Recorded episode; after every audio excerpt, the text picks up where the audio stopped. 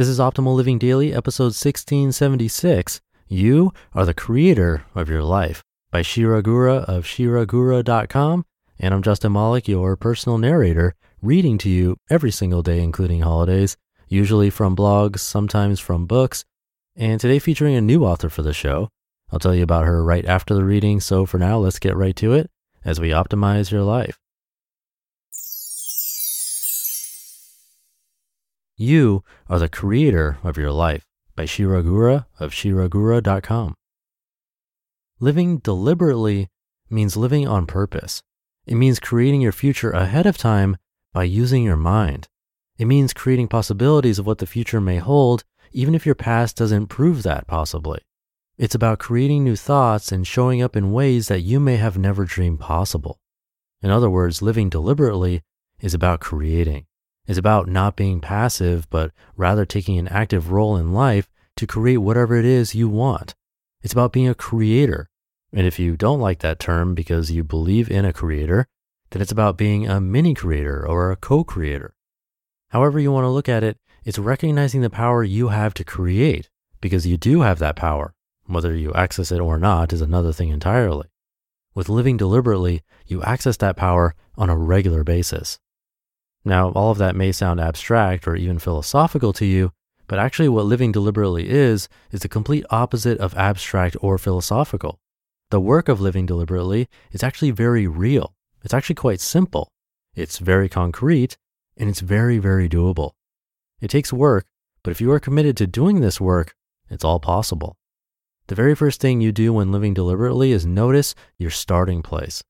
Before going anywhere or before making any decisions, Know where you are.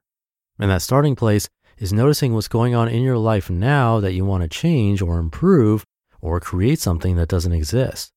You must know where you are beginning. When you turn on your Waze or Google Maps in order to guide you to your destination, it knows where you are starting. It has to. Otherwise, it wouldn't be able to take you anywhere, right? It's the same thing with your life. You may know where you want to get to, but you first must know where you are starting. Now, there may be a lot of places in your life you'd like to make improvements on. Maybe where you're starting is that you are overweight, or you are not sleeping well, or your work life balance is out of balance, or you don't feel happy, or you're in a relationship that you're less than satisfied with, or you're not taking care of yourself physically, emotionally, that way you want to. See if you can notice where you are starting, what it is that you are not so pleased or satisfied with in your life, Awareness is really half the battle when it comes to living a deliberate life. See if you can pinpoint the one area that you are the least satisfied with. Like, if you could snap your fingers and change this thing right now, what would it be? What would you want to create? Now, that question I just asked you may seem like a very innocent and easy question. What do you want to create?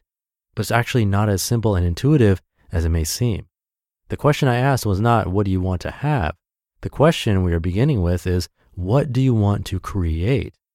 The way we use language is so important and so affects the way we look at our lives and how we act. If I were to ask you, look at your life, what do you want? By asking a question in that way, I'd be removing the power that you have within yourself and placing the power in someone or something else.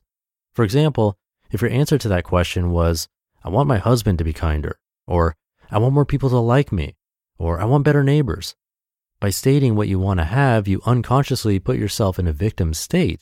And when you're in a victim state, you basically relinquish your power to things outside of you that you have zero control over. You can't change the people or circumstances outside of you. And by saying, I'd be happy if I could just have X, you're creating an impossible possibility. You'll never be able to get happy, for example, if you're constantly trying to change something that's out of your power. The way other people show up in the world is not your business. It's theirs.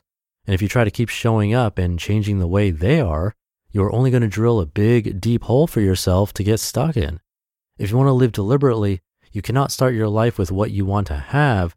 You must start with asking yourself, what do you want to create? This question is an entirely different question. This question puts you back in the driver's seat as the one in control and the one deciding ahead of time what you want your life to look like, right? So, for instance, instead of wanting people to like you, what you may want to create is friendships. Now, it may seem like semantics. On the one hand, I want people to like me. On the other hand, I'm saying I want to create friendships. But isn't that the same thing? And it's not. Wanting people to like me is putting the control in someone else's hands. Creating friendships is in your hands.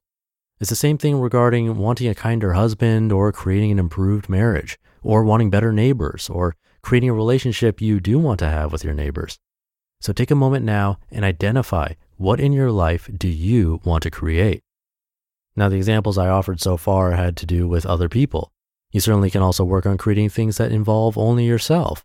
Maybe you want to create a more physically fit body, or maybe you want to create weight loss, or maybe you want to create more self confidence. There are endless avenues to what you can create in your life. What do you want to create in your life? Now, I have lots of things I want to create in my life. Some of them are big things like improving relationships, and other times they are short term things like creating a delicious and nutritious dinner. It doesn't matter what you are working on, the starting point is always the same. It always starts out with what do you want to create? And remember, the answer to your question cannot be changing something or someone outside of you. I start each and every day like this. What do I want to create today? I look at my day ahead, see what's on the calendar, what my work looks like, and decide ahead of time what I want to create for myself. I'm constantly creating throughout my day. As I interact with people and sometimes come into situations that were unexpected, I ask myself, what do I want to create in this situation? That being said, I also have one main overall thing that I'm currently working on long term. And the reason I say long term is because when you're looking to create a big change in your life, whether that's breaking a habit or creating a new version of yourself, it takes time. And if you know anything about creating change, it doesn't come overnight, but rather comes with time and a lot of patience and a lot of consistent showing up and taking action. And it takes a willingness to show up and a willingness to fail and a willingness to keep taking action despite anything that's happening around you. What is the one most important thing you want to create in your life today? Maybe you want to break a habit. Maybe you want to create a better relationship with yourself or with someone else. Maybe you want to create a successful business. What is the one thing, the most pressing or the most important thing in your life that you want to create or change? You just listened to the post titled, You Are the Creator of Your Life by Shira Gura of shiragura.com. And I'll tell you about her in just a sec, but first, me reading to you is made possible by our friends at Breyers Ice Cream. Breyers partners with American farmers for 100% grade A milk and cream in all of their products, so you can taste the real deal. But did you know that Breyers also has a line of sweet treats known as Breyers CarbSmart that will not undo your hard work and healthy eating? They have a bunch of delicious flavors vanilla, peanut butter, chocolate covered almond, and more in tubs and bars. With no artificial taste whatsoever, it's shocking they only have 3 to 5 grams of net carbs and 150 calories or less per serving, but three or more grams of fiber. So here's a special offer for our listeners from Breyers CarbSmart to satisfy your next sweet tooth craving.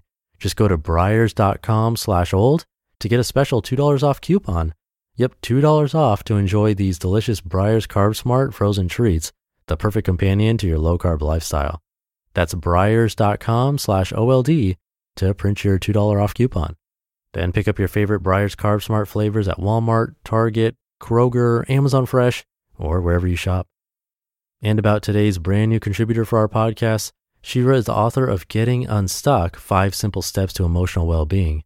With courses, coaching, and a community to help people get unstuck, she also has degrees in psychology and occupational therapy, plus is a certified yoga teacher.